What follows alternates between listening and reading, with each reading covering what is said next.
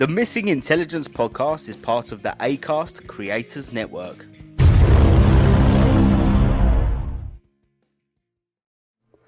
Hello, and welcome to Finding Intelligence, a spin off of the Missing Intelligence podcast, where we have a chat with some guests about their work, passions, or sometimes both, in the hopes to gain a bit of intelligence.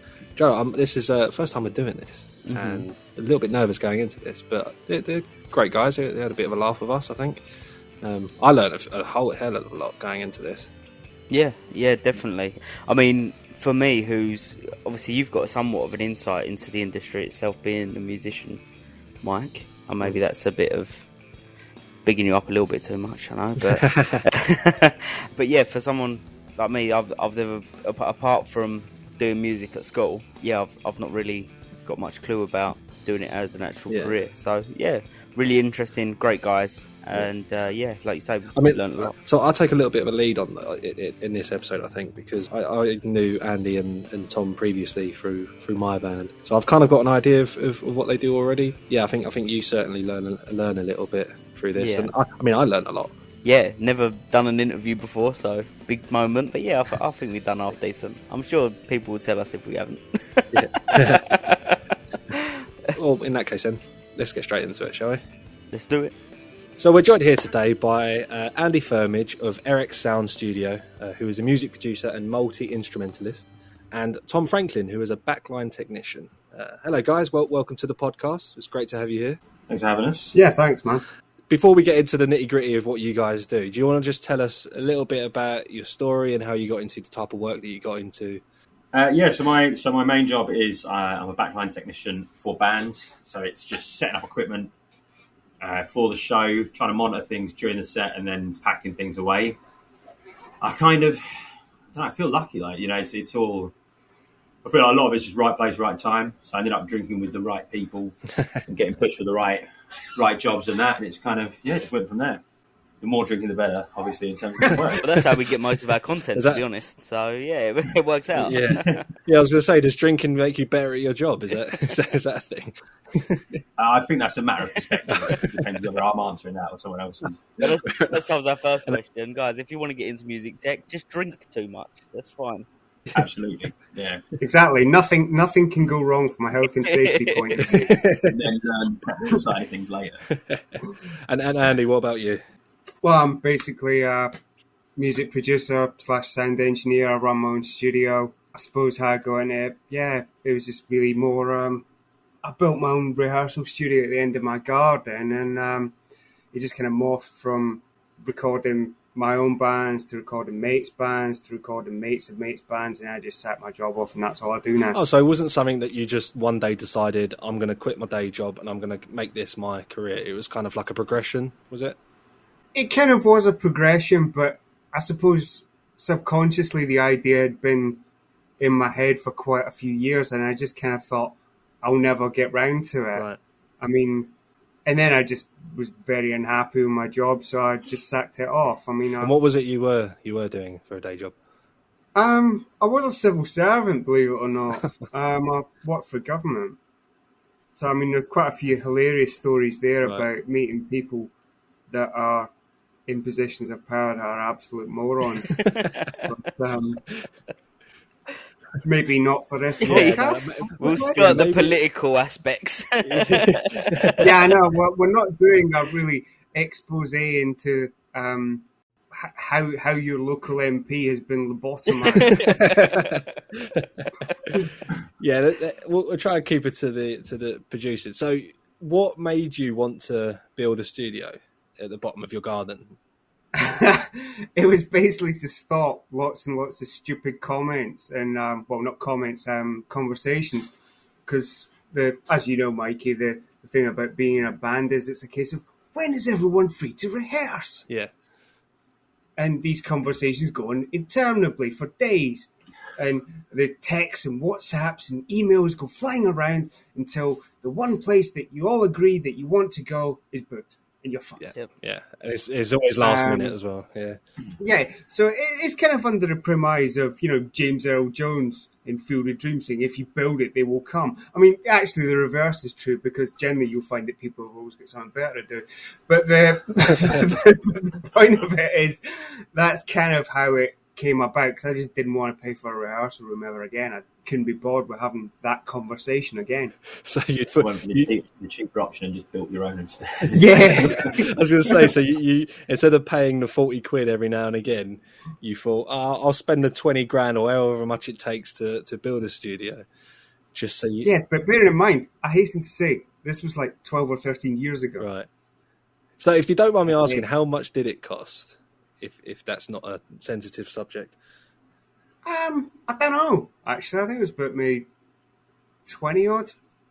oh yeah, that's yeah, that's what I would have But expected. just for the structure, No, that was a lot. or is that yeah? But I did, I did quite a lot. Of, I did quite a lot of the work myself. I mean, obviously, I didn't do a brickwork, but I did. Um, I did some of the stud walling. I did um, some of the the plaster boarding and drywalling. I certainly did all the flooring Right. um, and painting and all the rest of it. Wow. But, Okay. I mean, all the main stuff. I I just outsourced to people that I could pay. yeah. Yeah. So, Wow. um, Andy, I'll start with you. What what does your normal day look like? Well, it depends. But if we're assuming that this is during term time, I'll get up, I'll make my kids breakfast, I'll take my son to, to school, and I'll come back and I'll basically see what I've got. Generally, if it's a weekday, I'll probably be catching up on whatever it was I recorded at the weekend, um, mainly doing edits or doing some revisions or mixing or mastering or whatever the case might be. Um, then I'll probably have a chat with a few people about whatever it is that they're wanting to do later on in the week or a month or whatever. Make sure I'm prepped and make sure they're prepped for whatever they're doing, and um, just leave it at that. Sometimes I, I devote a, a a day or two to just like chatting to people to see um, how they're getting on with the material, if they when they think they might be ready, so I can have a rough idea in mind as to when this might be. For planning my time a bit in advance. Generally that's a, a sort of average day week sort of scenario. Yeah. it does tend to be that people employment has become more precarious for a lot of people and generally people that do bands aren't well, let's be fair they're not going to be working in the city. And um, um, I, I don't know um, managing a hedge fund um, it, it's more likely they're going to be I don't know driving a forklift truck or Right, um, yeah. you know working in McDonald's or or something that isn't necessarily very well paid Yeah. so they're going to not want to take time off, and they're probably going to want to record on a weekend. Yeah. Sure. Yeah. Um, Or they, I mean, or- but on on the flip side, they might be working sort of antisocial hours, and and during the day in a week they might be ideal. No, is that not what you found? No, it's not. I mean, it's generally been more the exception rather than the rule that people want to record for like a whole block of time, like a week, Right. or certainly even during a week. hmm Right. Um, I have had quite a few folk that have done it, but they're the minority. Right. Okay. Most folk will generally go for like what weekends you got in whatever month. Right. Okay. And how, how far in advance do you book up, or would you book up? Um, I think it would depend really. Um, if it's going to go past a point where I would change my price, Right. um, I would have to think about it. Okay. I mean, I might suck it up, I might not. Um, So it wouldn't it wouldn't depend on what's being recorded. So if it was just a guy coming in to record some guitar, you wouldn't. That's fine. You would like record. you if they wanted to come in in eight months' time, you would book that up, would you? No one would ever book Right. a slot Well, as I small mean, as that. okay, fair enough. I'm just trying to throw some hypothetical. I mean, if you get a no-show, it's generally always something very small, like um, oh, can I do like a, a vocal session or a rap session or whatever? Right. Because it's not perceived to take um, to be a big deal. Right. Um, and obviously, you can't really necessarily take a deposit for something that's so small anyway. Sure.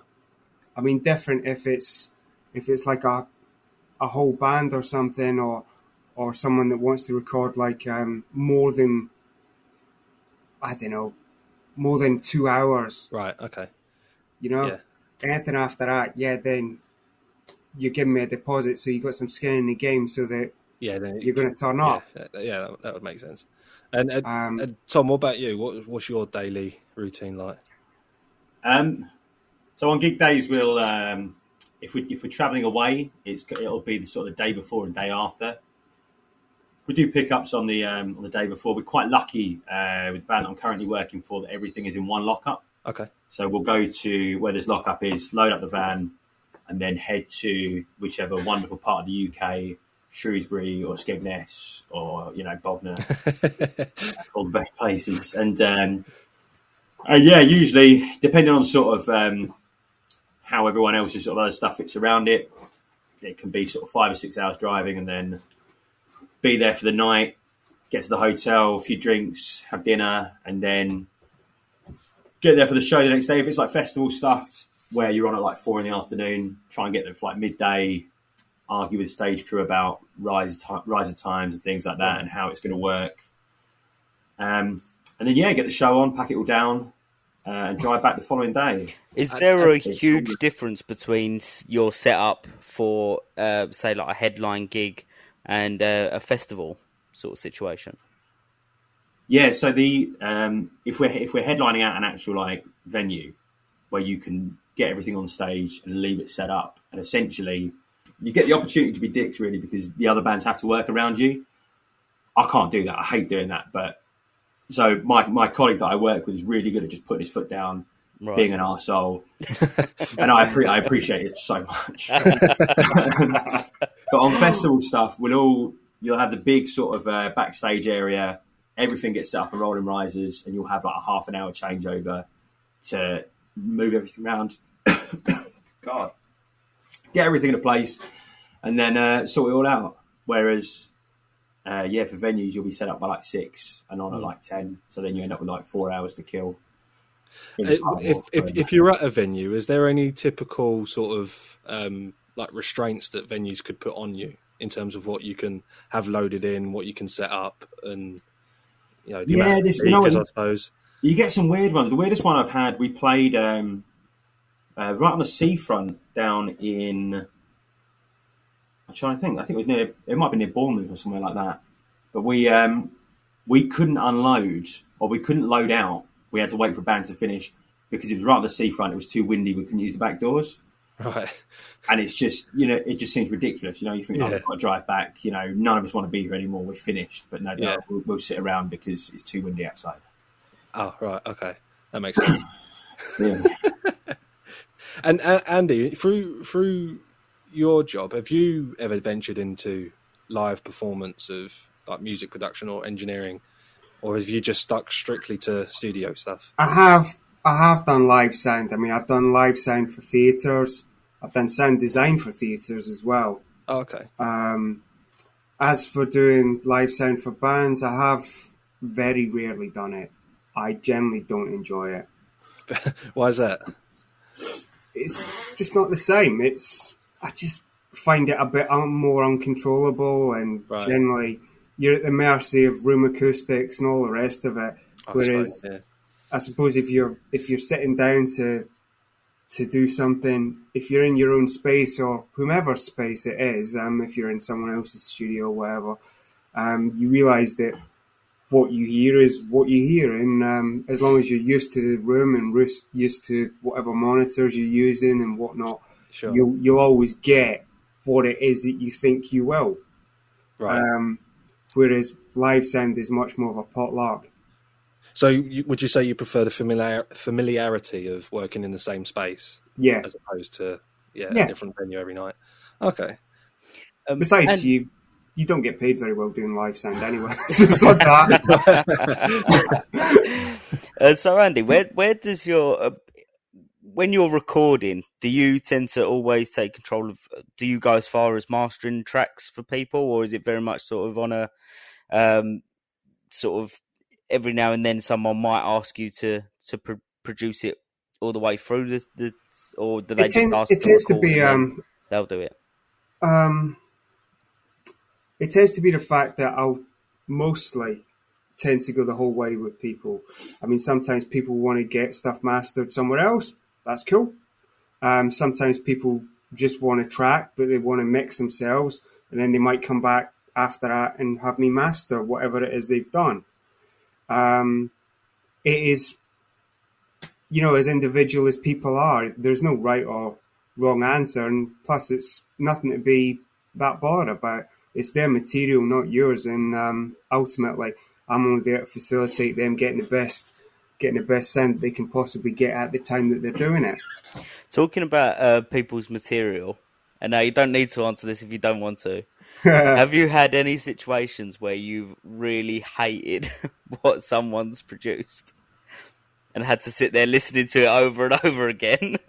We're not asking for particulars or anything like that, but does it happen? um, this um, was a very long time ago. It was um, before I started being a lot more picky. Um, and it's a good lesson to learn, which is to say, never do stuff just for money. right. Because the simple fact of it is, whilst you enjoy what you do, you're not as much so afterwards. Yeah. And Yeah. Really, that was that was. Um, I took a project which I probably shouldn't have, and um, I didn't enjoy it at all. And I just kind of said, "Wait, well, lesson learned. I'm never doing that again." It'll be a case of either only work with people I like or people m- whose material I like. Right. So was that was that the crux of it then? It was the the like the genre of music that was the the thing for you, or was it? it was everything more- actually. It was the, it was a, it was the people as well. I mean, it was like a it was like a six piece metal band. There was like three guitarists. Two of them were two guys were singing, and you can imagine the sort of rampant egotism that was going on. Right. Um, Yeah. it was when we got down to mixing. It was a case of turn me up, no, turn me up, no, turn me up. What do you mean, turn me up, Is that not turn me up? Is that not a band? No, it's not. Um, unfortunately, not Tom. Um, but I think um, it got so stupid that, um, and it was just completely soul destroying for me.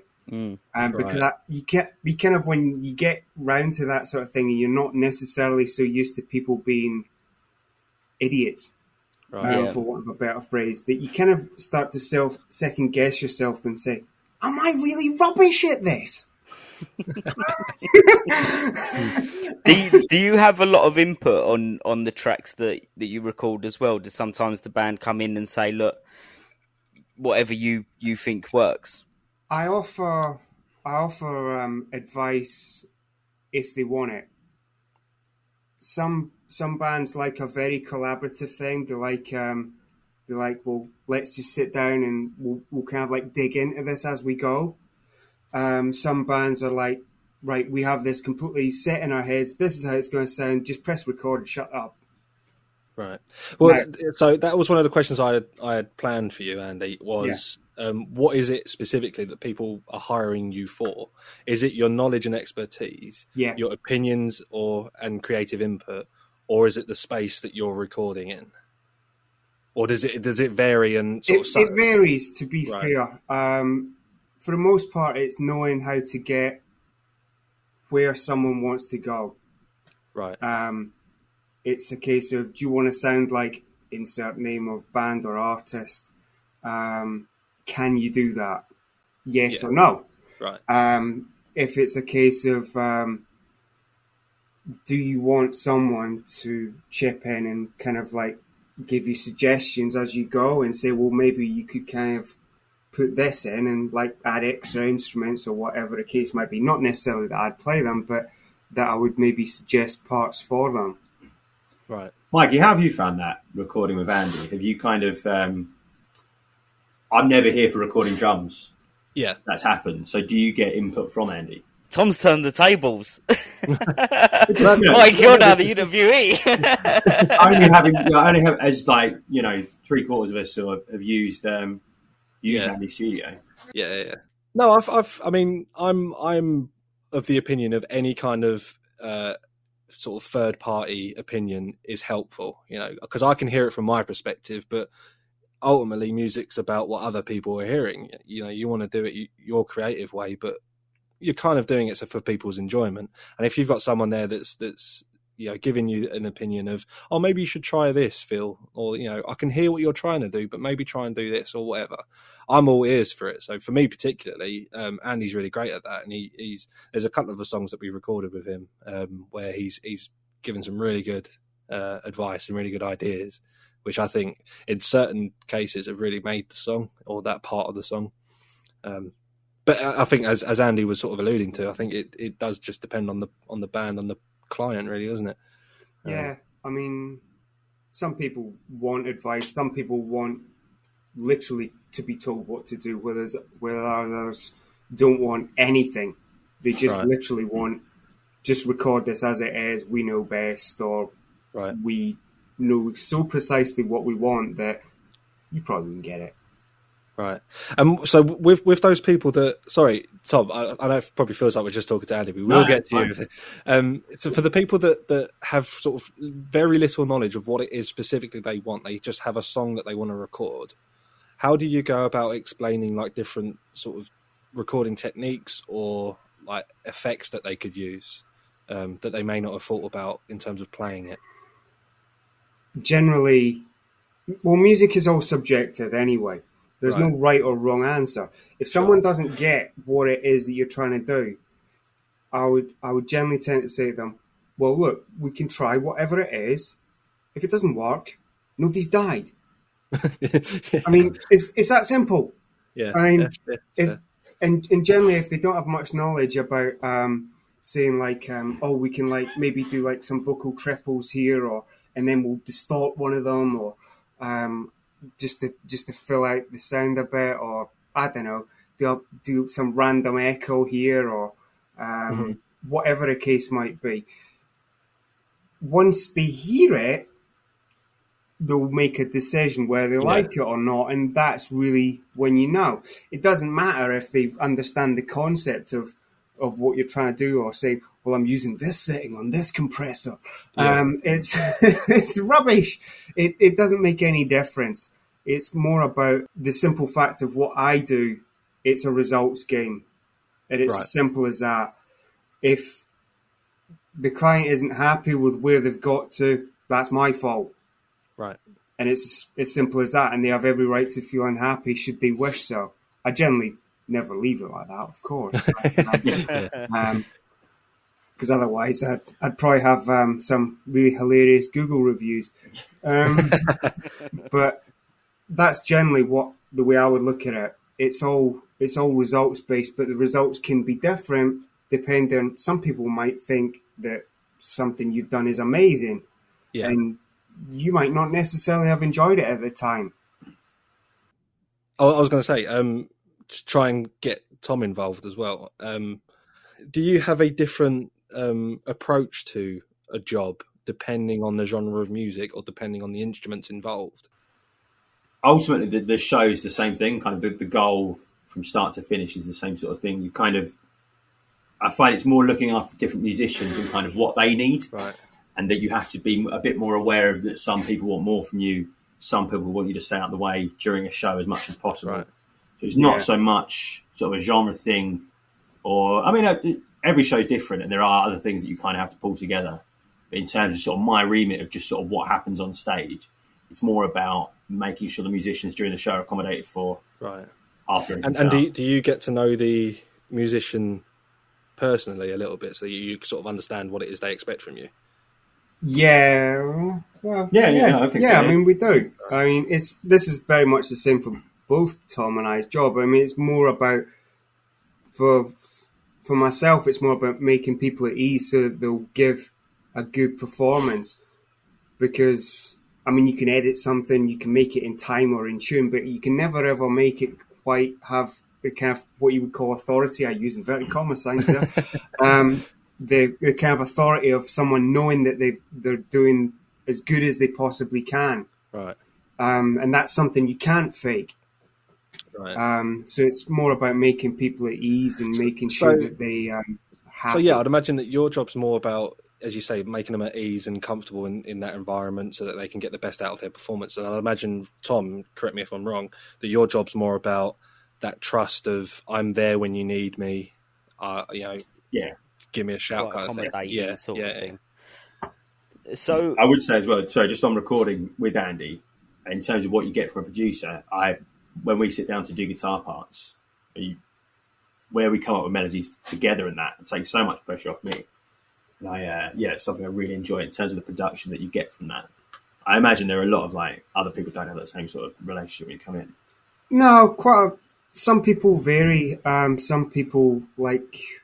I'll ask them to do something that won't necessarily be so obvious as to why, and then I'll play it all back because they won't have heard it all in context, and they'll just kind of go, ah, right. Yeah, because when I'm writing stuff, I can get too close to it, but then when we kind of sit down, Yeah, yeah, it's fresh ears, I guess. yeah, exactly. assuming that an artist that you're you're working with uh, has produced or released music previously, would you listen to some of their previous stuff to maybe get an idea of what they're like and and what their um what their style is really? Yeah, yeah, I would have done. I would have done months in advance, um, and I would have, I would have, if possible, got them to send me some stuff of um, they wanted to record, or maybe I'd pop down and see them when they were rehearsing or something, um, just so I could, well, just kind of hear it myself and get a, a sort of rough flavour for it, um, and basically see if they were, I don't know, maybe going to make that jungle concept album that they've been really wanting to since 1997. Um, I don't know, um, but the, the the point of it is, it's just um, making sure you kind of know what you what they want in advance as much as you can. Um, So, so, So there's a fair bit of homework, for, I presume, for the both of you then. Um, one it, for Andy being understanding what it is they want, and then Tom, I'd imagine that you need. I, I remember you saying about drum tech, and they send you pictures of how the drums set up. So I'd imagine you need to do your homework about that particular musician's setup, right? Yeah, definitely. Until you're sort of familiar with that setup, there is a lot of studying pictures and trying to make sure everything's in the right place. Right. Um, I haven't come across anything too sort of sinister in terms of kit yet, but I'm waiting to sort of have to get the, uh, you know, try and find a manual online for something and try and go through it and see if there's any sort of demons hidden in there. So, what for, for you, Tom? What is your sort of speciality in on, on the back line? Oh, great question, man. I think I'm going to draw a blank. I'd probably say mainly guitar stuff. I mean, I've been playing guitar for best part of 20 years now. Okay, So when I first started doing it, it was kind of you presume that you're going to be a bit of a fish out of water. so I just had to remind myself that I've essentially been, you know, doing guitars myself for for 20 years. So you, you learn more, you get into it more, you kind of you flesh out sort of and get a bit more expertise in things. But uh, and what what's been the most perplexing thing that you've come across so far? uh, Floyd Rose tremolo bar is I had to I restrung one recently, and it's just um. Sorry, I, I, I don't know what that is. What? No, neither do I. Actually, it's a whammy bar. It's a whammy bar on a bridge, but this particular one, it's a beautiful guitar. Um, but it's yeah, it's strap lock, um, uh, string locks at the top, uh, and then yeah, locks on the bottom uh, of this um, of this bridge. Different Allen keys for each. Right. Just uh, a bit of a nightmare. You've got to tune everything down first, tuning at the bottom as opposed to the top. Right. it's crap. Basically, it's every person's worst nightmare. I imagine it gets. I mean, that was my first time doing it a couple of weeks ago, and it's just um, it's it's an entirely new concept and not something I've come across before. Right. And it was, I think it was like 25 degrees. I was trying to do it in the back of a van, uh, dripping sweat, trying not to get it on the guitar. I mean, I sweat a lot of the best of the time anyway, Right. so this was just Well, at least it wasn't mid performance. no, yeah. I mean, No, that would, you're that would have, uh, yeah, I would have just had to pull it off. um, on that note, Tom, what's what's some of the um, more common issues that you come up against? Uh, usually, sort of, I think the most common one will be like patching issues. So where when everything's being set up, something won't have been there'll be a mic on something that hasn't been lined out properly into the right channel on the desk. Uh, drum mics getting sort of switched around and things like that. There's uh, yeah, there's our keyboard player's got an old uh, sort of effects module, which uh, yeah, I've heard some awful stories about it catching fire during shows. Like. I haven't had anything like that. It's not a common issue. But the uh, inputs at the back can sometimes uh, play up a little bit. Um, but yeah, there's nothing sort of too bad that comes up. I'm quite lucky that the guitarist that I mainly look after isn't going to break a string he's a very sort of laid back guy, and there's not, you know, it'd have to be a massive issue, I think, for him to make an issue of it. So I get quite mm. lucky in that respect. I think. I suppose if there was a fire, that's quite rock and roll. You could kind of just play through that, right? It's part, well, part of his pyro, no? yeah, exactly. You're responsible for trying to sort of look after it. yeah, I suppose. Well, I suppose if it's a keyboard player, you know, no one will object when they when they get set on fire. they certainly won't with bass players. No. um, so, Tom, do you get involved much with the sound and like the the sound checking and all that kind of stuff, or are you simply there for the artist and the equipment? Well, we do like line checks to make sure that everything sort of uh, is working, that these sort of signal chains are set up right, and the sound is getting out to the monitors guy and the front of house guy, but, and they can okay, have the sound. So that kind of answers my question. So it's the front of house that still does the the sound. You you guys won't take control of that. Yeah, won't will not get involved with that at all. So going through the production of a song, I suppose starting with you, Tom, what would be your where would you start? And I'm sure we'll kind of get into we'll we'll cross ways and get into what Andy Andy does. So if you were going to make a song today, where, where what would your starting point be? So I try and I don't really have like a set process. I try. I got into a thing recently to just try and follow every whether it starts musically or with words, to follow them all to um, to whatever conclusion, no matter how silly they seem. So we kind of it's always wherever it starts, it's just to try and make sure it goes through, and you kind of hope. I mean, try and write everything down, uh, and I'm quite aware that sort of 95 percent of it is absolute trash, but the stuff that gets stuck in my head is hopefully the ones that are sort of any good and then you kind of bring it to other, the other guys in, in, bands and things and sort of try and hopefully flesh it out together. Um, in theory, I mean, I don't like people touching my stuff, so so yeah, do have some issues there. Right. But yeah, on the whole, it's sort of um, you just you just need that sort of like that spark of an idea, wherever it comes from, and then don't put it down, otherwise it will never get finished. And are you are you particular with? You, you said that you don't like people touching your stuff. Are you particular with other people adding to what you want, or are you quite open with that? Um, I can do it, but I think I, I have a higher bar for everyone else. Right. So it's kind of it's got to be something that you know I really I think is a fantastic idea. Otherwise, um, yeah, just will not play those. Do you ever get bored with when you've started a song and you have to listen to it so many times over and over again? Does it sound kind of do you start finding holes and and you start getting bored with a particular project? You know, I never get that until like after after it's recorded. There'll be like one vocal line or something where I'm like, I that should not have done that. That is, and it's just going to grate on me for the rest of my life. but only after it's too late. right.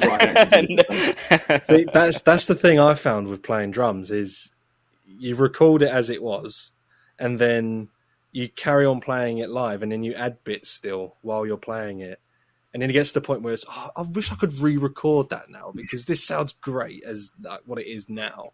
But obviously, it's it's a set in piece, set in time piece that it was. And what about you, Andy? Is there any? Have you ever got bored with listening to the same piece over and over and over again? Particularly when Tom was doing his fifty takes to do one solo. it was, it was um, actually more than 50 yeah, takes, Mike. Um, I had to bring it up, yeah. Tom. I'm sorry. yeah, no, yeah. Um, I don't know. Um, I only got a bit frustrated when I did my own solo stuff, but that was mainly at my own grotesque limitations as a singer. Right. Um, I mean, to be honest, you can you can go a long way in listening to something, but you're not really hearing anything, right? Because you're so used to hearing something as is, or you're so convinced that maybe what you've done is the limit of what can comp- yeah. yeah. the level it's going to be. Yeah. I mean, sometimes it's just easier just to not listen to it for two days, and then you come back and you think, right. well, that's actually all right, or well, I was right, that was total crap.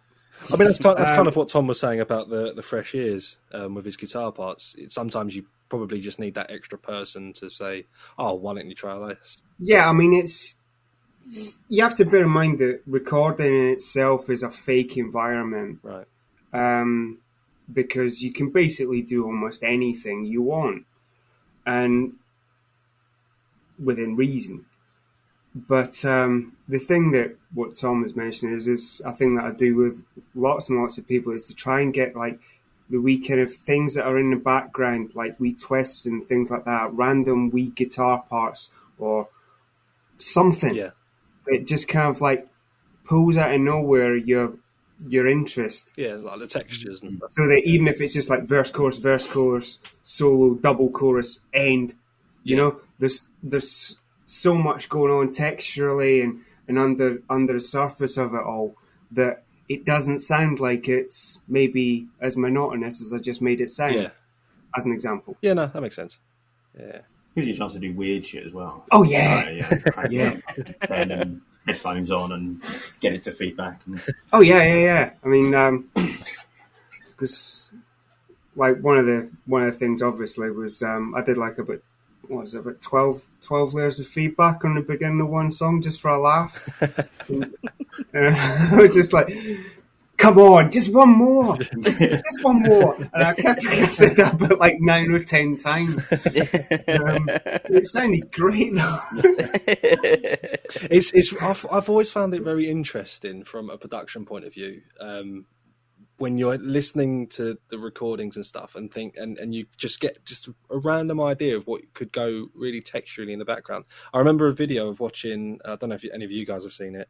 It's um, the behind the scenes of uh, from Can to Can't the on the Sound City album, which was done by Dave Grohl, and they sort of do the behind the scenes of how they recorded it and they're recording a guitar part, and Butch Vig just randomly turns around and goes, "There should be an EBow in the background there." So he goes and gets an EBow, and they record it, and that's like a really prominent part of the sort of build up of the song.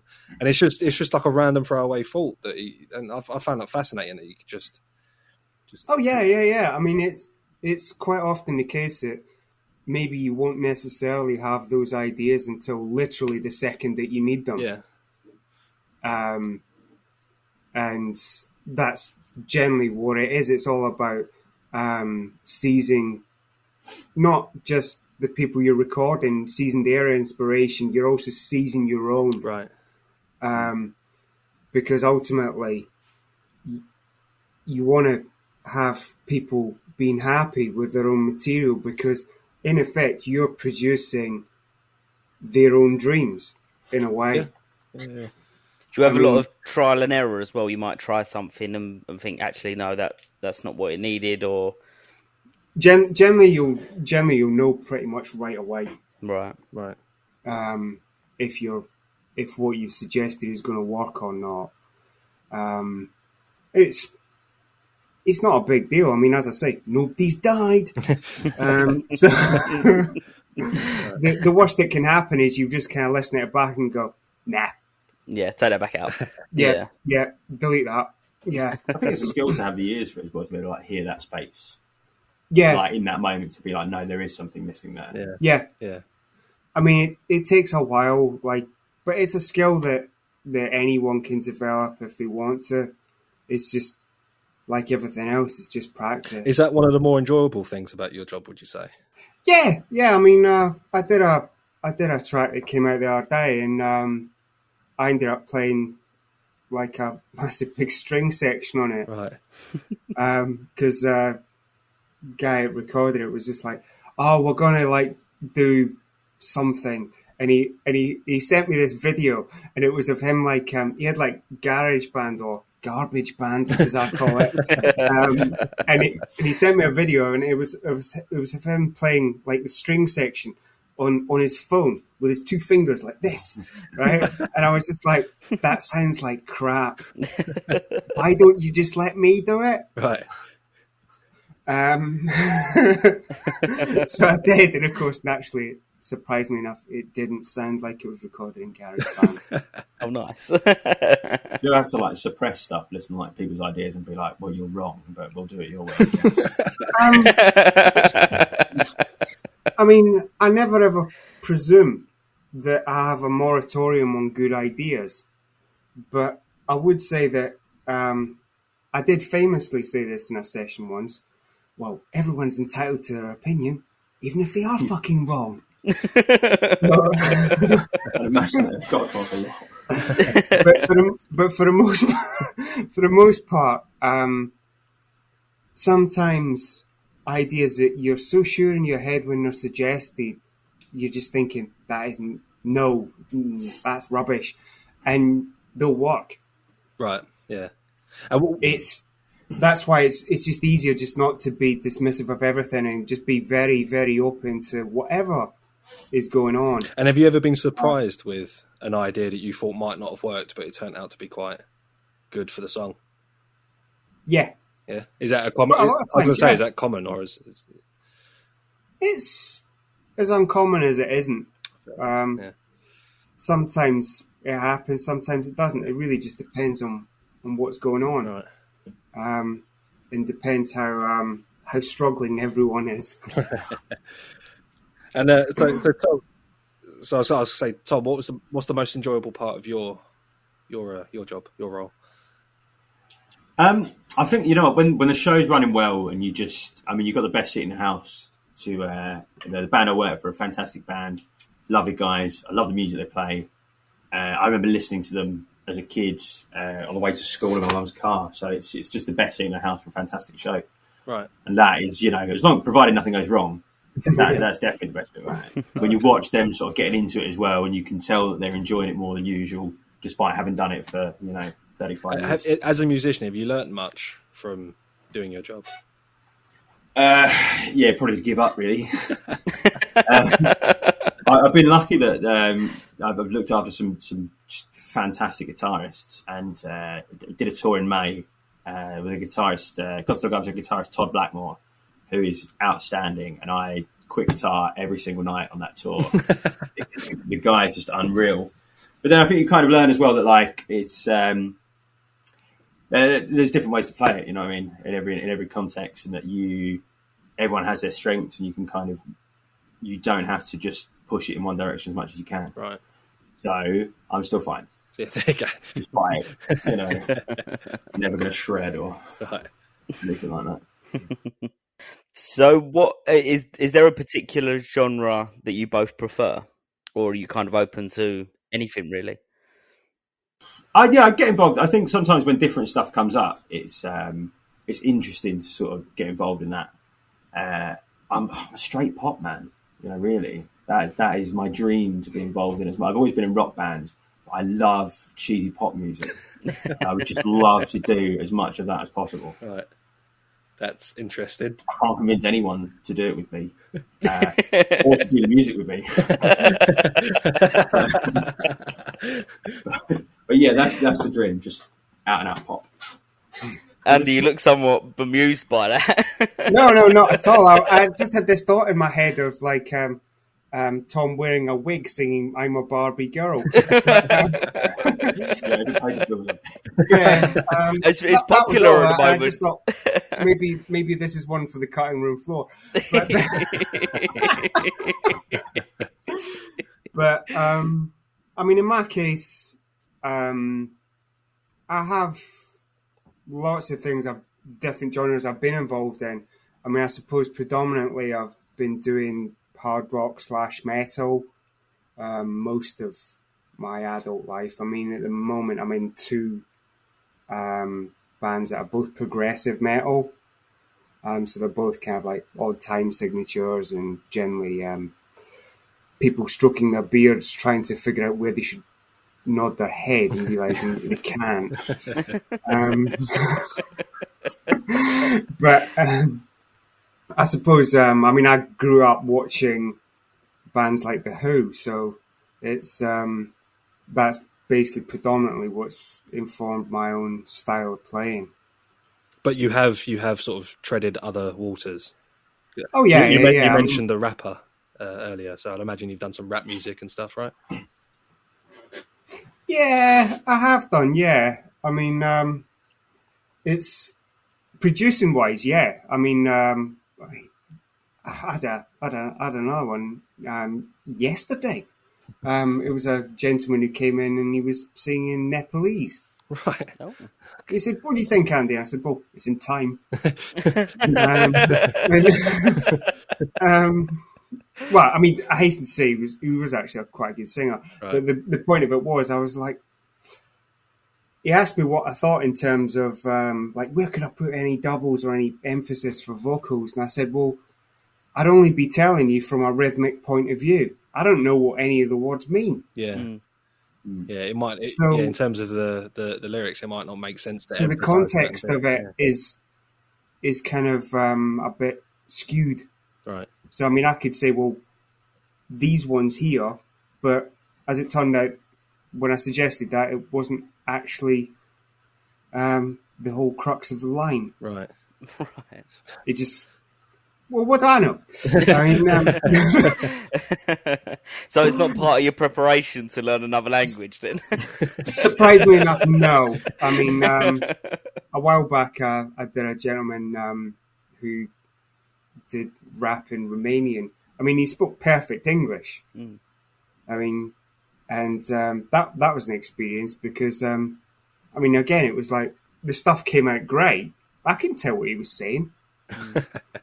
Can you get like get them to sign something if you don't understand the lyrics to be like if this ends up being homophobic, transphobic, or in some way Um, bigoted? bigoted That's a I good question. that. That is a Yeah, good. good. Well, yeah, because my, my son was um, was had um, a little boy in his, his class that was originally his parents were from Romania, so and I thought maybe I should ask one of his parents as to what this actually means, and then I kind of thought maybe I should Just in case. in case, yeah. just in case. yeah, so I didn't. So, just on the back of Um, that, have you ever done any work that you've not wanted your name on, but you've taken the job anyway? Or is that not not necessarily what you would you would just refuse it regardless? I've only probably done that maybe once or twice. Right. and as it turned out, um, it the it it was a really badly recorded session, and um, which I didn't record. I hasten to say, Right. um, and I basically got sent all the stems, and I and I said, well, look, this isn't going to turn out well. Right. And they were like, no, no, that's all right. We'll just just mix it. And I was like, really? I mean, and I did it, and I couldn't get it to sound any better than mildly crap. because, I mean, the, the, the drum kit sounded like it had been, I don't know, recorded um, in a small cupboard with, um, uh, I don't know, cereal boxes being smashed against a, a, a chest of drawers whilst biscuit tins had been thrown down a steel spiral staircase. while, while, whilst someone shouted into a pail. it's just dreadful. And um, Hey, that's my band. yeah. yeah, and um, No, your band's not as good as that. but despite this, despite my misgivings about it, they actually put it out. Wow. And um, about a month later, they took it down because they said, "Oh, you know, this just wasn't good enough," Right. and like kind of insinuated that it was my fault. oh, well, okay. I was like, "Okay, Right. um, that's all right." means I don't have to bother to do anything with that now. But um, Yeah. the, the thing is, um, I it's one of the reasons why I only take projects whose material I like. Right. um, because there's no point otherwise. I mean, I hasten to say that project I was just talking about that was during COVID, Mm. so it's a case of, well, you know, needs must when the devil vomits into your coffin, you know. Well, that that, that brings me to one of my questions. Actually, what, um, how, how were you affected? But both of you, how were you affected by COVID? I was quite lucky actually. So I, I came along after COVID, after a lot of people who'd previously been doing it had to go to, to day jobs. So there were openings because of that. Right. Uh, so yeah, the certain amount of uh, guilt in having benefited out of that, really. But uh, yeah, I don't. I mean, I wouldn't be able to tell you what it was like before. In all honesty, So Except you kind of had yeah, somewhat of a yeah. silver lining from off off the back of it, in a way. yeah, yeah, really. I was uh, like, I mean, I was working the NHS during COVID, and then came out into this. So pretty good time for me. If I'm being honest. Fair. How about you, Andy? Um, It was difficult because for me, um, I love the, the fun of having people round. And for me, it's um, it's it's as much of a social thing as it is work. It's it's generally if it's not fun, then what are you doing? Yeah. Mm. Um, if something's going to be a really massive, long, taxing nightmare, then well, you're totally in the wrong game, or you've picked the wrong people to work with. hmm Um, but in terms of COVID, it- it just meant that I had to pivot more to do like mixing online, and I didn't really like it because when you're just doing revisions and people are sending you comments by by messenger or WhatsApp or whatever the case might be, it's really impersonal, mm-hmm. and I just didn't like that. I mean, don't get me wrong, you get people that do like online mixing, you'll get paid more than if you record a band in person. Right. Right. But Does it I just- somewhat prolong the process as well? Obviously, going backwards and forwards that way. it can do. It depends how quickly they reply, hmm Right. Yeah. and also depends as to because I always say to people, you know, just one person, just one person, send me feedback. Not everybody, Mm. just Yeah. one. Agree beforehand so you can argue amongst yourselves, and I don't want to hear it. Just one set of revisions, Yeah. and that's fine. Otherwise, you end up with people asking to be turned up like your your previous metal band. yeah, because um, but ten years ago I was in a band and um, we, we we basically had it mixed by a very good. This is before I started doing this, um, where it mixed by a very good friend of ours, and but he he didn't live in England. He lived in Switzerland, and um, I could imagine how bad it was for him because we were all in this like messenger group. So of course, the three of us in the band would just like we would get a mix like every evening after he'd finished work, and we would just be like tearing it to pieces. it was just dreadful. I, I felt so bad about it um, because I just thought it was like the pinnacle of of like producing nightmares. I mean, in the end, I kind of wished I hadn't even written some of the fucking songs that we put out because of the fact that it took so long to do it. Um, but but in general, um, that's kind of what COVID was like for me. It was more pushing towards a different direction. I don't mind it, Mm. but I wouldn't do it and nothing else. I always like to record people. I think it's much more fun. Right. Was there anything from COVID um, that you had to adopt that you now is a common practice for you now? No one comes into the house. Okay, fair enough. but there's no, there's like you didn't take any, you didn't take any of the, um, any of the like digital aspects of what you had to do during COVID and keep that as part of the process of recording and mixing. Um, I mean, I I do very occasionally do like um, composing for people. Um, I did a bit of that. That was good fun, but um, I tend to do less of that these days. I'd imagine. I'd imagine during COVID, obviously, you, you take a step towards the digital stuff. Um, I'm curious to know. I kind of get an idea of how Andy would, would do this, but for the both of you, how do you um, how do you market yourselves? How do you get yourself jobs? Is it again? I'm assuming is through mostly digital spaces and kind of word of mouth digitally. But Tom, I'm I'm curious to know how you would, would go about finding work and, and moving on to other jobs. It's kind of the same sort of thing, actually. We were talking about this here before we started. I've reached a point where I kind of, I, to, I almost have to start cold calling people I've had a beer with once after shows and things like that and be like, remember me? Do you know of any work? so it's kind of, I'm not built for that, but we're getting into it. It's, I mean, it's learning processes across the board, really. Right. But I'm quite lucky that I have, I know a few people from whom I do get recommendations, and then you kind of uh, I get hired by a management company who do have other acts um, that I, you know I'm available for if if needed. Okay. And yeah, I think it's it's one of those things you just it's uh, networking and uh, making sure that when you when you are in those situations you're doing everything well. Right. And so I think you have to let that speak for itself, So, really. so it's a lot of word of mouth and reputation, sort of. yeah. yeah. uh, Yeah. amongst the networking. Is is that similar for you, Andy? Um, relatively so. Um, I mean, generally, I would tend to have more success if I with someone if I'd actually went to see them and had a chat with them after the show. Much much in the same way as, Tom's saying, because the minute you kind of get to like, um, hey, I found you online. Would you like to know about this about this course I'm going to be running that'll make you a millionaire? um, you, you know, you're kind of you're kind of getting into that sort of territory, right.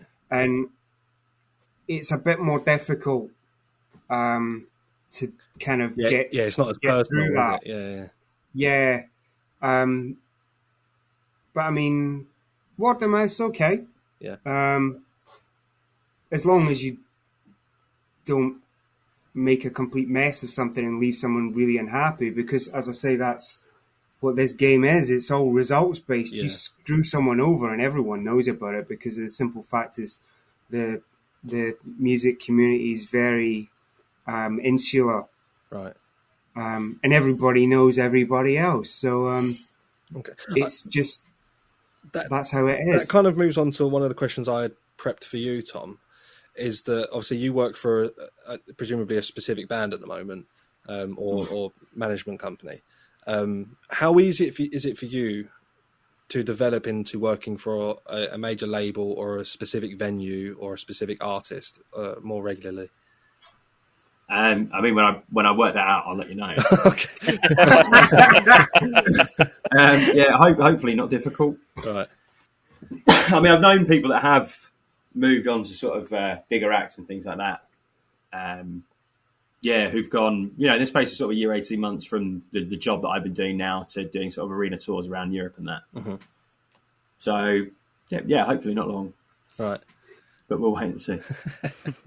Would you want to move on to something like if if you talk to someone at say the O2, if you did it, if you did a job there, and they had a job that's like a more permanent role as as a backline tech or something at, at the at the O2, would that be something that would interest you, or, or would you prefer to be on the road? Um, I mean, it would interest me. Uh, it, it would be a big step Right. um, to go up to something like that. I'm not sure in terms of equipment because I mean um, bands use what they use, so so as long as you're familiar with that setup, then it shouldn't really matter what stage it's on. Sure. I think it would more just be um, you know trying to go out and change guitars in front of I don't know what it holds twenty thousand people or something like that. I don't know. I thought that was going to be quite tough when I first started doing it, but my, my first show that I ever did was at the um, O2 Academy in Glasgow. Okay. And I remember the guitarist I was looking after. Um, he came over to me. Oh, I did a guitar change with him, and he just said, "Can you get my GoPro out of my bag and film me?" So, all right, stood on the side of the stage saying it, and then he was like, "Oh, can you kneel at the front of the stage, and you know, get me from the front?" So I'm kneeling, you know, arse facing whatever it is, it like three or four thousand people, and you kind of think, you know, you just you have to do that, Right. and you just have to get on with it. and do it. So that was quite, you know, that helped. So maybe um, I st- I don't know, uh, arse out at the uh, the O2 would, uh, I mean, how many people could say that, Tom? exactly. I think it'd be a select, yeah, join an exclusive club. so um, you both said earlier about playing instruments. So what what instruments do you both play? Um, just guitar is. I play guitar and sing. Uh, kind of, um, I think by virtue of having played something for or a stringed instrument for nearly twenty years now, can kind of pick up other things that where it makes sense, but only stuff like you know, like so ukulele. Uh, Everyone knows yeah, it's wrong. yeah, uh, mandolin, little things like that. Uh, key, um, some rudimentary piano and keyboard stuff, Right. um, but nothing impressive. But yeah, drums I cannot get for the life of me. Uh, I've been learning the trumpet for three years. That is going terribly. Uh, yeah. So yeah, mainly just the guitar. Yeah. How about you, Andy? Oh yeah. Um, well, I mean, uh, I started when I was very young playing piano, um, as quite a lot of kids do. Um, I did play um, trumpet for a bit as well. Um, Oh, you but couldn't help me out. I'm not giving you lessons. um, I mean, I haven't played in a, quite a long time. Um, My lips are too ticklish. That's my issue. I say that- um, but mainly I just play bass these days. Right. Um, I was going to ask a question then. Oh, That's that's what I was going to the idea, yeah. Uh, w- would you say the instruments that you play? I I kind of already know the answer to this, but would you say the instruments you play help you with your job and, and the understanding of what you need to do for your role? Yes. Or could could you could you do it without having played an instrument before? I mean, I imagine it's possible, but I mean, just for for coming into guitar tech, having that sort of background and knowledge of the instrument definitely helps. Okay. Still had to learn stuff about you know um, getting setups and things right, and you know looking after different styles of guitars and how different stuff runs. But yeah, I mean, I definitely couldn't have. I wouldn't have wanted to get into it without having that knowledge previously. I mean, I, I know people that have, Right. but I wouldn't have wanted to do that. Okay. Um, I think um, for me, probably not. You couldn't really get away with being a producer without playing something. Is, You don't is- have to understand musical theory or anything like that necessarily, but it does help. I was going to say, is that specifically for the type of music that you stick to or tend to, to produce? Because obviously, um, DJs in inverted commas and stuff are a very common thing now. You can do it in your bedroom and to quite decent standard, but that's a very different type of thing to a band setup. So, would you say that you knowing an instrument and saying that you couldn't really do what you do without having known an instrument is specifically for producing bands? No, No, I mean, Just- no, I mean because even if you think about it, um, even if it's electronic music, you, someone still had to play probably a Mm. keyboard or something. They've still had to figure out what, what notes they're playing. Yeah, I suppose that's true. But then you can also Whereas whether or not you'd need sort of a, a relevance or context for what those notes actually mean, as opposed to just how it sounds. Yeah, yeah, basically. right. So, I mean, that's, I think that's musical theory in a Yeah, nutshell. it is. Yeah. Yeah, Um, I mean, um, it's, Basically. it's it's not like you're going to turn around and go, well, this is in, I don't know, Phrygian mode or something like that, or or Locrian. Um, but you know, no, half of the people won't know what that means, and quite frankly, it doesn't matter. right. It's as I say, it's not about that. It's about are they do they enjoy the experience? Have are they getting what they want? Um, I think if you were to be a producer with no musical knowledge per se, you would probably end up picking it up by osmosis. I think that's how most people do it. Yeah, Hmm. I mean, because quite a lot of musicians I know they they don't know how to read music for anything. It doesn't hinder them, but by the same token, they're not in a place where it will. It's a bit different playing, I don't know, with a Royal Philharmonic Orchestra. Mm. Good luck if you can't read music for that. I'll just go and improvise. That was a bit jazzy, wasn't it? First violin. Um, is there anything? I, th- I think we've kind of already touched on this, but is there anything that you absolutely dread to do? It's, let's keep it specific to your job, of course. Yeah, I feel, uh, well, it's going to be a diplomatic answer. I think I don't want to end my career before it properly started. Um, I think a lot of the time you can you can go to venues where it's it's just particularly hard work. A lot of places aren't. Um, I met someone recently who'd who'd helped in the design of a venue that um, we did a show at in December, and she was saying like, "Oh, what did you think of the place?" And it's a beautiful venue for everything except you know how you get in and put a show on, because I, I guess a lot of people don't kind of think about that too much. So some places, some venues will be lovely when you're playing, but just particularly hard work to Yeah. get everything in and out of and set up, and you know there's not enough power on the stage, and yeah, it's just hard work before and after. Right. That that is always when you've got to start carrying flight cases up like three flights of stairs. Right. Or there's one, or there's one venue where they, they have a forklift that goes up. Uh, I think it's about two stories, and I can't watch it. You know, you're watching thousands of pounds worth of equipment, thinking this, this thing's going to tip, and yeah, I can't, absolutely can't watch it. Did the driver of that forklift pass his, pass his breathalyzer test in the morning? yeah. The driver of the forklift also runs front of house. So if he's doing the band on after, I've had it before, but he's been doing sound for the band on after us. So no one can operate the forklift. So we have to sit there for an extra hour and a half. You never fancy giving it a go yourself, Tom? Not certified, mate. No. I'll get there one day. yeah, yeah, yeah. What about you, Andy? Any any dread? Um, there's. It doesn't really happen very much. Just generally, I, I dread working with people that aren't prepared. Really, When it takes like 80 takes for solo. um, obviously, I I let that one go, Tom. Um, but it's more unusual. You you'd be surprised, really. I mean, most people are generally very on it because although I don't charge by the hour, or I generally charge per per song, depending on what the what the band want or the, the artist wants.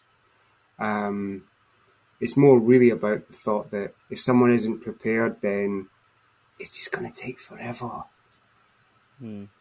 and it's and it's not a it's not necessarily very useful. It's just something that you thought you really kind of should um, have um, looked into what you thought you were going to do a bit more. On that, do you tend to give yourself sort of um, time limits on certain projects, or can they really vary on how how long they take to to get out there? Um, some things vary. I mean, generally, say if it's like a, a four piece band, um, you're never going to do more than one song in a day, unless it's a very short song, Hmm. Um, like something like hardcore punk or something. Um, and certainly, if it's something that's very long and twisty and progressive, you might not even get a whole song done in a day. Right. So c- can it vary from genres as well? Yeah, Right. very much so. Um, it's as I say, it's it's all dependent on the, the setup of the band, how densely packed the material is, how difficult it is to play, um, and all the rest of it, and also taking into account fatigue with people, because the most I've ever had anyone record drums was they did five songs in one day, and that now, admittedly, all the songs were less than three minutes long, but they came out looking like a piece of jelly, and they were an immensely. That guy was immensely fit, Mm. um, but he just walked out like, um, wow, I don't know, like he'd been thrown up and down a springboard a bit too much. Um, but I mean, obviously, you can't do that with other things. Like, um, you can't just ride a vocalist until they basically die. So, because you'll maybe only get like two or three hours out of them before they're basically stuffed. Mm. And if you do that, then they may not necessarily be able to even use their voice properly again for like two or three days. So, in many ways, it's um, it's all down to scheduling. hmm So if you're doing like um, all in one go, I'd probably arrange it so that maybe all the drums get done at the same time or within the same length, so you, they'll get broken down. But after that, between guitars, bass, and vocals, as an example, I'd split them all up so that basically nobody would get completely done in and fatigued, especially the singers. But So kind of like so bands being prepared to help you better with like logistics and that. yeah, yeah, basically.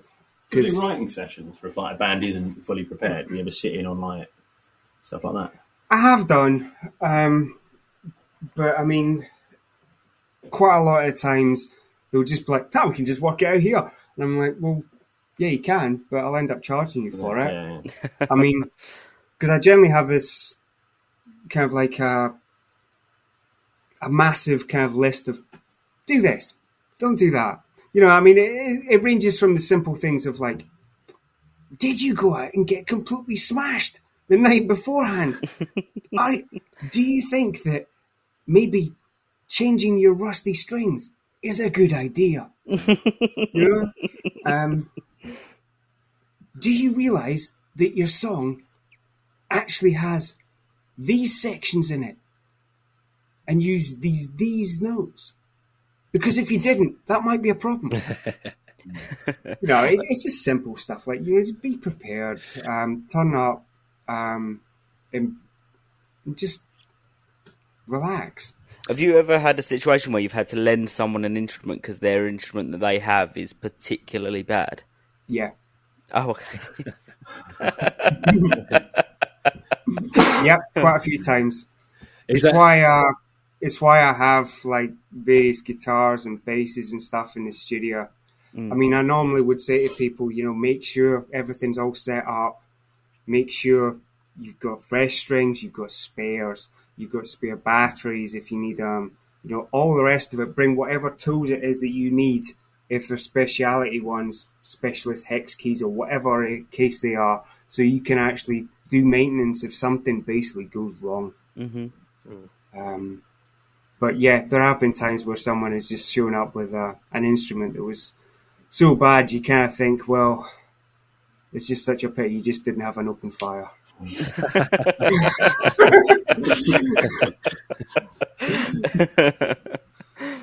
do you allow bands to bring in their own drum sets and stuff like that, or do you normally have like a drum set that's already set up? I have a? I have a drum kit here, but Mm. I mean, if if they want to use their own, then they use their own. Mhm. But what I will always say to people is reskin it, or better still, bring it the night before you're going to start, and we'll set everything the night before, Mm. so that you won't have this nonsense of like what normally happens is when you're recording drums, where you you you turn up in the morning at like ten o'clock, and then you'll spend four hours basically putting the drum kit together, then putting all the mics on, and then going right hit snare for the ten thousandth time right now, first Tom. um, and you know you just go through all that crap. Whereas if you if you do all that the night before, then basically the person who's playing drums can relax. They know they've got a good sound because you've recorded a wee snippet of them, and so you've went through the the whole um, how do you want your drums to sound? Do you want them to be snappy? Do you want them to be a bit more thuddy? You know, whatever the case might be. Um, and um, you you basically kind of tune with what they want the end result to be, Mm. and that's really what tracking is. Yeah. It's it's about um, you're basically going from what the client is saying to you that they want and putting it into practice. Because I mean, there's going to be obviously a very big difference between someone that wants like a drum sound like uh, I don't know if you're really sad enough to want a drum sound like Lars Ulrich to whether um, you want um, a drum sound that's more like a Motown type drum sound. yeah, yeah. Because obviously drums would be tuned very differently. right. But yeah, it's it's just all about that. And once you tune for what result you're going to get, then um, you're a lot better off because you won't be fighting the tonality of whatever it is you've recorded in the mix. Um, I was going to ask when when we was talking about your setup of your studio, did you give much thought about the sound um, dampening and stuff in your in, in your room? Was that much of a consideration that you you had to put into? Um, yeah, because obviously um, the walls are a foot and a half thick.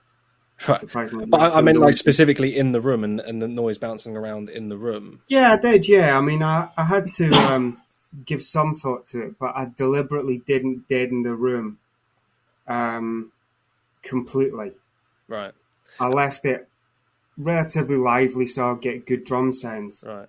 And is that is uh, did you give much thought as to where you would want your the drums positioned in the room as well, or is that just a happenstance? Um, basically, when I initially put it in, the, the drums were actually in the back corner.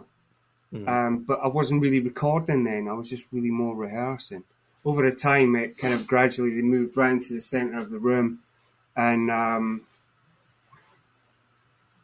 the they became more equidistant from the walls, and it just became just easier recording. Yeah, it's, it's interesting because again, going back to the Sound Sound City thing uh, in the documentary, they're talking about there's a specific pocket of space in their big like sort of warehouse studio thing, Yeah. where just for whatever reason, drums sound amazing in that Yeah. space. So I wondered if that was a similar sort of situation that you had in your. It's kind of the same, yeah. I mean, in in an ideal world, it depends on what um what your your studio is for. Right. Um, I mean, obviously, if it's mastering and just mastering, you would completely sound treat it beyond any level of um, reflection or anything. It would be so dead, it'd be unreal. Um, mixing, you can kind of get away with it a bit more. Um, it really just depends. I mean, but once you get used to the space and how it sounds, Yeah. um, it doesn't really matter because you're used to it. Right. Is there any ways of like temporarily modifying the space if yeah, you wanted a can little put bit more screens up and things like that. Right. Um, I don't do that for drums because you just destroy all the room sound. Right. Do you have to leave yourself like something to work with there? If someone comes in with like an entirely different kit. Because I imagine like I don't know very much about drums, but what like an 18 inch ride is going to sound different to something of a different size, or you know, Mike. This is more your area, Mike. Yeah. Like I know you get some snares are bigger than others, right? Well, I mean, I mean, there's also the, the difference between like having a, a, single kick and a double kick. Um, you know, would would the size of the, the, the kit change how you would want to position it where it is? No, you would you would still have it so it's like bang in the center. Right. Um, so it's all equidistant from the walls in terms of where the middle of the, the kick drum is generally. And is, I that, would. and is that, is that the same with the mic, like the overhead in particular, miking? Would would the size No. the kit affect that? The the overheads vary as to where the cymbals are placed. Right. Okay. So because ultimately, for most of the music I record, it's um, you can't really do the the technique of like do using the overheads to capture the whole kit. You don't want to do that because um, you want to be able to separate the shells out. So generally, I would use the the overheads to just catch the cymbals, Right. and obviously, it varies as to where people put them. When when you're recording, do you always record your instruments separately, or has there been certain circumstances where you would record together? Um, depends what somebody wants, really. I mean, there's pros and cons to each way doing it. If you all record together, you can do it with amps or without. Um, it depends what you want to keep from from a whole take. If it's, are you just wanting to keep the drums? Are you wanting the whole band performance? If if not, um, it doesn't really matter what everyone else is doing, really. Um, if it's just for the drums and it's not a, a whole band take, then you can get people to play through software straight in a computer, and it will allow you maintain the room sound of drums, so they'll still sound okay Hmm. as long as everyone wears headphones. Um, or you can just do it that everyone's playing very loudly, and you can just accept that whatever mistakes happen happen, Mm. and um, the band plays until they get a take they feel they're happy with, which can take some time or maybe not. Um, it's much of a muchness. Do you prefer recording on um so for drums, for instance, and piano? Do you prefer recording like acoustic instruments, or do you go f- or, or do you prefer recording on like electronic drums or a keyboard? Does it make Um, anything easier or harder? A keyboard's definitely easier than a piano, but I've yet to find someone who says, I'm going to bring an upright piano with me. All right, I'll just, yeah, I'll just put that in a gig bag. Um, a grand um, piano through the door. Yeah, ex- exactly. Will this fit up through your letterbox then? Um, but um, and as for as for drums, it doesn't matter. Um, I generally prefer an acoustic drum kit, but by the same token, I've done sessions where the drums have been just basically MIDI, and I've like I don't know, ran them through Superior Drummer or something, and just used them like that. Yeah, I I was going to say that the the previous topic we were t- talking about sort of helps me segue into a question I've got for Tom, which is um, would would you have to change your attitude or your sort of routine at a gig if the gig was to be recorded either just audioly or visually? Would, would that change how you would would approach a gig? Um, well, I- I'd like to say that whatever the show, I'm professional anyway. You know, in all instances. Yeah, but you would ha- you would have to adapt a little bit, right? nothing but yeah. I mean, I imagine so. It's not something I've. I don't think it's something I've done. I mean, I think they they filmed some of the festival, one of the festival series we did last year. Uh, so yeah, presumably I was on my best behaviour that day. Uh, hopefully, but um, yeah, I, Oh, so- I imagine So are you are you are you, by best behaviour? Are you talking about visually what you're doing on stage and looking professional, or are you talking about actually you're doing your setup and whatnot being professional, looking professional? it'd just be sort of during the show. I think Right. you'd make more of an effort to. I mean, you do anyway. You kind of you don't want to be noticed, Yeah, and any sort of changes have to be done quite uh, quite slick, really, quite quickly, and uh, yeah, try and not do anything that's going to detract from what's going on sure. on stage. Sure. Whereas I imagine if it's being if it's being recorded, then I imagine well, let's see, this is more uh, your remit. I imagine it'd just be lines out from whatever's um, mic'd Yeah, or put out into the desk, and it would just be taken from there. yeah. So I'd probably be fine. I wouldn't have to change anything for audio. I might maybe I'll wear a shirt for a, a t-shirt. For a, So for- that's that's a question. It's a bit of a silly question, right? Well, why do you always wear black?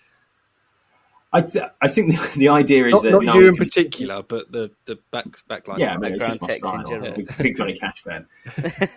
Um, I, yeah, I do. I kind of think of it like. Um, do you remember that bit in Pantos when you were kids, where there was always the weird sort of neon bit, Yeah, Yeah. where like fish would, some people would start moving fish around so they could do a set change or whatever. I kind of think of it like that, that we're not supposed to be seen because we're Right. wearing black. yeah, but if it's if it's in the middle of the day, there's not much you can do really. You might as well wear what you want. No, Yeah, well, I mean, I think most backdrops on the stage are probably black as well. right? I suppose if you were doing a festival, you could like wear camouflage or something like that. Yeah, yeah. Then they might not see me if I'm coming on with a guitar. Oh, they, yeah. Just a floating guitar. coming on. um, what's some of the Tom? I'll Start with you. What, what's some of the stranger instruments that you've come up against? Um, I've not come up against anything sort of too, yeah, particularly out of the ord- ordinary. There's some sort of setups that are quite in depth where um, looked after a keyboardist once who it was it's quite a simple setup really once once you get your head around it, but it's uh, just how everything kind of seems to go through each other and the the, the signals come back through and it all goes into a desk and then it's out through various pedals and then then lined out to the desk. But in terms, I haven't come across any sort of like wacky instruments yet, kind of Right. or uh, oboes, How about you, or Andy? ukuleles. But yeah, nothing sinister. What about you, Andy? Any anything out of the ordinary? Um, I recorded someone playing a theremin once. That was really good fun.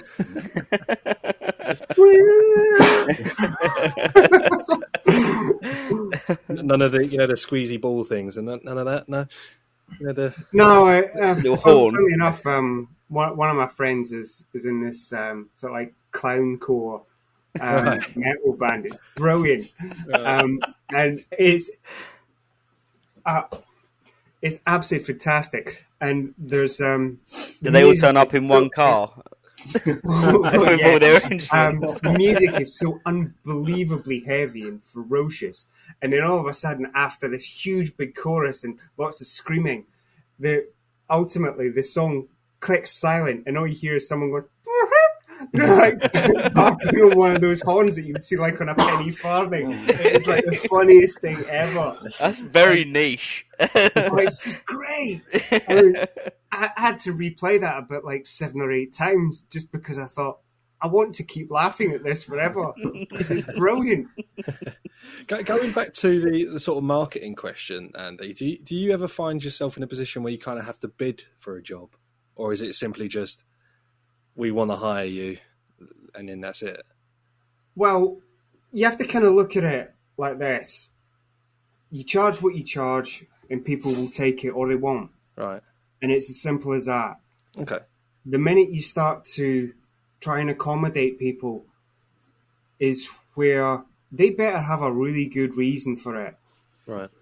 Um, and not just because, like, um, I don't know, Phil's lost his job um, working at the chicken factory. You know, Yeah. it, yeah. it better be a case of like, um, I don't know, maybe maybe the band is signed to um, a reasonable sized label or something, so there's a chance you might get some more work out of it. I don't know.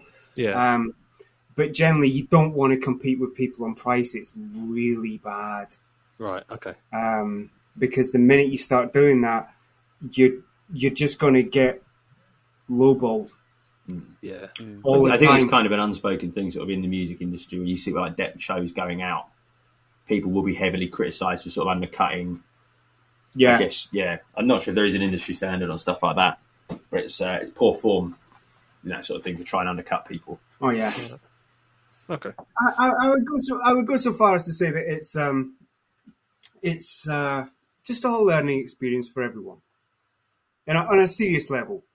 Um, whilst I would laugh about that, it's it's like um, there was I recorded a band um, a while back, um, maybe a couple of years ago, and um, this um, guitarist was trying to play this really quite flashy solo, and he, he just wasn't getting it right, and the, the other guys are sitting on the sofa, they're bored bored to death, and this is not you, Yeah, I was going to say, is Um, and um, he must have went through about 30, 40 takes, and I s and he screwed it up again. And I mean, he was he was a very good player. I hasten to say, he was just nervous. Right. And I said, well, maybe just one more. And he just looked at me and he said, with feeling, you know, massive puppy Yeah. dog eyes. And I said, nah, correctly. now, you might say that sounds particularly harsh, but the other guys in the band just started killing themselves laughing, and it was just enough to break the ice for him, and he did it Yeah. one take. Yeah. yeah. That's that's really interesting, is- actually. Um, Tom, do you have to? Is there anything in in your line of work where you have to deal with um, pe- sort of people being a bit shy or um, nervous? Not really. I mean, I've been quite quite fortunate that the, people I've for even the people I haven't worked with who've just sort of been around on site at these festivals. I don't know if it's because most of the stuff is sort of on the 80s scene. I don't know if it's because people have been doing it for you know a long time that everyone's everyone's quite comfortable in what they're doing and quite accustomed to sort of the the setting. And you know, a lot of them have been playing these songs for like 35, 40 years. Hmm. So there's no never really sort of shyness, and it's kind of um, it's all quite a relaxed atmosphere, really. I think everyone kind of sort of has an appreciation for the fact that there's so many people there all working for the same thing to get it on. so no divas or or, uh, or shy bits, yeah. Uh, I, I was I was going to ask Andy. You mentioned about having people there while they're recording. Um, it's kind of an I, I think anyway. It's kind of an unwritten rule with amongst bands. You don't bring your girlfriend to practice. Um, is that a similar sort of thing that you would say is an unwritten rule? You don't bring friends or girlfriends or whatever to Um, your recording I would. I would say, um, I always put it into people that if they want to bring folk, that's fine. But just know the fact that if they start interfering with a session, whether that be in whatever context, I'll I'll just throw them out. Okay, fair enough. Um, I mean, there was one band I recorded a few years ago, and um, the drummer she brought a boyfriend. Right. She was a she was a really good drummer, and um, the guy was like sitting on on the sofa, which is, as you know, is like right next to this massive orange guitar cab Yeah, and the guy's just bored to death, so he's he's having a sleep because we've already done the bass and whatnot. And um, I said, right, okay, let's let's let's do some guitars now. And I said, um, has he got earplugs in? No, I mean he was snoring, yeah. and um, well, he, he certainly wasn't snoring about fifteen seconds later when um, when, when basically the guitarist started playing through a hundred watt valve amp head and um, it's fair to say that um, he may have needed to change his underwear. Is that something you facilitated, Andy? Do you have a spare pair of underwear lying around? no, no, no, not really. But it was so funny. I mean, the guy virtually died. I, I, I, I, don't know if he was having a dream about I don't know the firebombing of Dresden or something, but, um, but, he, but, he, certainly woke up with um, quite a jolt. Yeah, I'd imagine most of his internal organs being rearranged. it, it's all fun what both Tom and I do. I mean, it has its it has its negative points, you know, but ultimately there's much more hilarity and laughs yeah. and stupidity right. and and fun than there ever is anything that's utterly soul destroying or yeah. um, negative. Sure, and that's the main that's the main reason why you do it, right? Is is the yeah. enjoyment of it. Well, that's it. Does it feel like work? Is is no, exactly. not to me. Yeah, it means you're doing the right thing. Not, it doesn't feel like work until it really feels like work, and something's right. going wrong, and you know everyone's trying to fix it. And for some, yeah. some, I had a uh, playback unit that wasn't working uh, last weekend. Could not for the life of me work it out. And then we just switched it off and back on, and it was fine. But you know, if you're watching everything look wired up and thinking, like, why is the sound not going through? What's going wrong there? Mm. Yeah, the classics are the best. Yeah, switch off and switch on again. Oh, yeah. it's, it's, a miracle cure. I don't know why you didn't do that in the first place. No, I know it was a bit silly of me, really. but yeah, I think if you're working with good people and you're in a nice environment where everyone sort of understands what you're doing, yeah, oh, uh, Tom, you mentioned about traveling around the UK. Have you done? Would you ever consider doing much traveling around the world or around Europe or whatever? I'd love to. Um, the band I work for I've got. Um, I think they're. Oh, I, I don't. Well, they've, they've got some shows that might come up abroad soon. I don't want to announce anything that I don't think they've announced yet. But, um, uh, but yeah, they've got shows next year in New Zealand. Oh wow, I won't. Good. Yeah, it'll be, it'll be, too expensive to take me, so I won't be going for that. But I would have loved to have uh, to go to New Zealand for it. Can you not just happen to have a holiday at that time of the year and go, oh well, while I'm here? Yeah, I don't think I'd earn the money back. but um, I think the furthest I've got is Belgium, and that was um, just completely different than you get over here. And some places over here are fantastic, looking after you. Right. But I think we played at like three in the afternoon over there, and it was just uh, drinks were free all day. Um, and yeah, so it's just rude not to um, take full advantage of it and you know right. push it a bit too far. It's, you know, as soon as you're finished with the work and that. In yeah. those circumstances, do you have to deal with like the language barrier quite a lot, or do they tend to all have basically speak English? I think Bel- Belgium we were quite lucky because they. Um, I'm trying to think. Our pack that we got for it listed sort of like four languages that I guess get used in Belgium. I don't know if. Uh, yeah, I don't know what the main language is there, if it's like French or German. I think it depends Flemish. on the region. I yeah, Flemish. Yeah. Um, but yeah, so I've, I've, got some pidgin French and German. And so went, okay, I did have to go to a supermarket. To ask your way to the beach in a very loud voice. yeah, I think the volume trick is the best one. Yeah. That's it. it's very loud English, everyone understands. Yeah, I think we're very lucky in that respect. That minimal effort's required. Yeah, and especially if it's if it's an event where you've got bands from more than one one act from the UK or different acts from around Europe, people kind of there'll be someone on site that can help you out. What's the most interesting venue that you've played in? Oh, great question. Um, probably well, two really. One is uh, we played in Holmfirth which is uh, just a beautiful little town in uh, Yorkshire, and it was just it was just a great venue. It's a bit weird at the side of the stage. Everything was kind of sort of ladders around the side of the stage to get up and down and that, which was a bit bit weird mm. uh, in terms of sort of going backstage via a ladder. But um, Pizza Express in Holborn, we did a couple of times on the same tour, and that's just quite trying to sort of stand. At, there's nowhere at the side of the stage to stand, and right. the, the, stage is just not set up. It's not big enough for the setup that we had to have like a six piece band in there. I think they're used to sort of like solo acts or like jazz trios and stuff like that. Mm. So trying to be stationed sort of as the, at the bar, keeping an eye on um, what changes you've got to do, making sure the guitarist and the keyboard player are all right while people are running pizzas past you. Try not to knock into waiters with drinks, looming over people's tables. who are just trying to eat and enjoy the show. God, it's all rock and roll, isn't it? Yeah, I like the way that you had to be stationed at the bar as well. Oh yeah, I mean, That sounds brilliant. the priorities, the priorities. that was no accident. It's a hard life. Right, so on- on the last sort of two questions is hopefully going to end the uh, episode on a sort of jolly note. Um, for the both of you, what's what's the best bit of advice you've been given in terms of what you do for a job, and or what's the best bit of advice you would give to someone who who wants to venture into a similar role?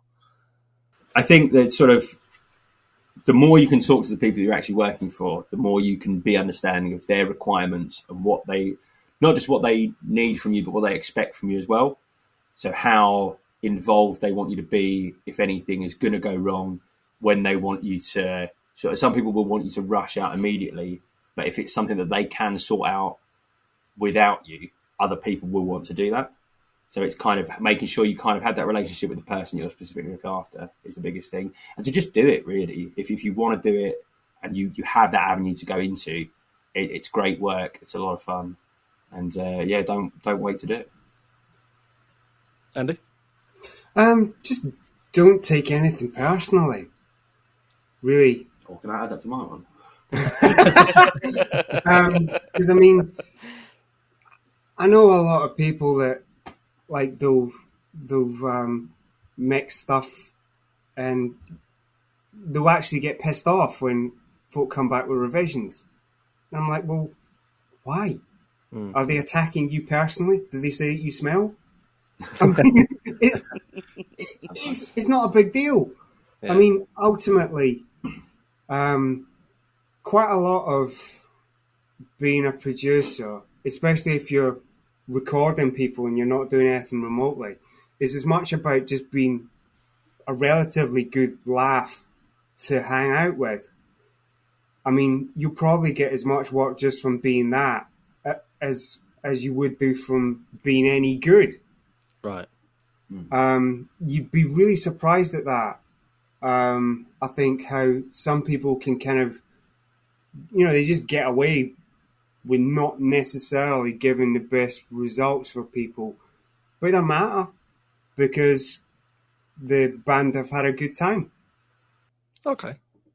So so similarly for the, for the both of you, then a lot of uh, a lot of presenting yourself really well and, and sort of doing as much as you can. Yeah, I mean, for it's, it's, it's as much soft skills as it is um, and people skills as it is um, things things like actual technical know-how.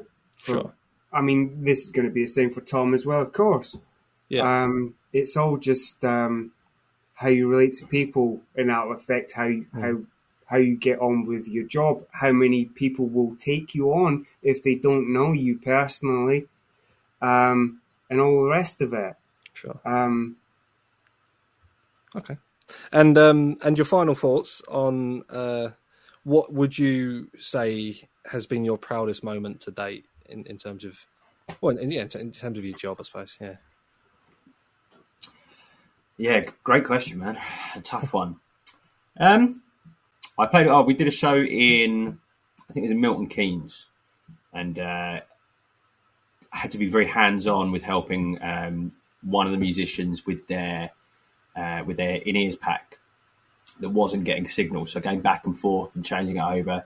one point, I couldn't unclip it from his belt, so I had to kneel next to him on the stage, holding this thing, and then controlling the volume based on hand signals for what he wanted. and uh, yeah, I mean, it, I, it wasn't a big venue. It was only sort of like 300 people in there, I think. But uh, being knelt right at the front of the stage, sort of eye level with people, was a bit. Yeah, I think there's a time when I'd, I'd have found that tough. right And maybe, maybe uh, losing shame would be it would be a proud moment for me. For me, I, I don't know. It depends. Um, there's quite a lot of stuff I've done I'm very proud of. By the same token, I suppose you could argue there's some stuff I can't listen to now and I'll go, ah, I could have done that so much better. I'm much in the same way, Mikey, as you were talking about, like, um, oh, God, you know, I could re record that drum fill or whatever. yeah, yeah. You know, but it's just a moment in time as to where you are personally, professionally, and also what your skill set is at the time and also what you're presented with. I mean, a bad session will always sound like a bad session if you're given Right. it. Right. um, and there's not really too much you can do sometimes to get out of that. But um, no, there's certainly quite a few EPs I've and singles I've done for people I'd be I was really happy with, and I've been very happy that they're happy. okay. Okay. Um, yeah, yeah. obviously. yeah. All right. Well, before we let you go, guys, we'll give you the opportunity to plug whatever it is you want to plug. Andy, I know you, you you- you'd like to uh, to uh, make a mention of your website for people to contact you. But if there's anything you want to plug, guys, this is your time to do it. Right. So I'm in a band called Simmons and the Stags, um, who provided the wonderful theme tune for the. It's still the theme tune, right? Yeah, it is. Yep. Although, It the wasn't, one- it, was, it, wasn't, it wasn't until you actually said it was. It won't yeah. Um, yeah, who provided the wonderful theme tune for this uh, podcast. Uh, cannot think of when we're playing next. Uh, well, we were going to be playing in October, weren't we? So, We were, but I think that's kind of fallen through. yeah. So check them out. The boys are fantastic. What a bunch of musicians. Uh, Simmons and the Stags. Um, well, obviously, I have my own studio in Southeast London in Welling, um, eraX Sound. You can put the, my website in the in the notes. It, it will be in the description. Yeah, and if you want a kind, considerate producer um, who knows his stuff, then I'm sure you can find it somewhere else. Did, did you want to plug your band, Andy, or bands, should I say? Um, yeah, if you want, um, I can do. Um, I'm in two bands. Um, both are progressive metal bands. Um, one of them, Terbium, um, just had a new single out, and um, my other band, um, Elyn, um, we're playing up in Camden Assembly. I think on this Saturday, the sixteenth of September. For all you trivia buffs, and um, no, it's not really been announced yet. We only figured it out a few days ago. Yeah, we got the new scoop. well, we appreciate that. Thanks, Andy. Half the press. right. yeah. I'm, I'm going to be told off by the other people in the band after us. Um, I, I, so I presume Andy and, and Tom, you can find those bands on Spotify and all the other uh, music playlists, uh, music platforms. Uh, Instagram uh, and the Stags. Spotify, Sims and the Stags. Uh, Facebook, presumably. Yeah, obviously my bands are on Spotify and all the rest of it, Apple Right. Music and I don't know whatever doesn't pay any artists anything, Deezer. Um, and so it's in case of Elyn, it's E L Y N. Um, in Terbium, it's well T E R B I U M. Nice. Well, guys, thank you very much for your time today. I really, really appreciate it. I hope it Yeah, was as thanks, guys. enjoyable for you as it was for me. And I certainly learned a few things. So Yeah, thank you very much for that. Thank you. No, thank you. Well, Joe, that was good fun. Um, they were really nice chaps, weren't they? They were, mate. Yeah, I, I learned quite a lot from that, and uh, well, I say quite a lot. I learned a lot, a lot. Uh, yeah, yeah, that was yeah, really good, really good. Yeah. Well, uh, well, I, I think we did okay. As yeah, for first time interviewing people, I think I think we. I think we did okay. I'm sure people will let us know if we did if we did it. Yeah, all exactly. that great. But um, yeah, if, if anyone listening has a particular passion or interest or expertise in something, and you'd like to tell the masses about it, uh, get in contact. We'd love to. We'd love to hear from you and, and interview you. Um, yeah, Joe. Any anything else? No, No. Okay. Well, thanks for listening to this first edition of the Finding Intelligence spin off series.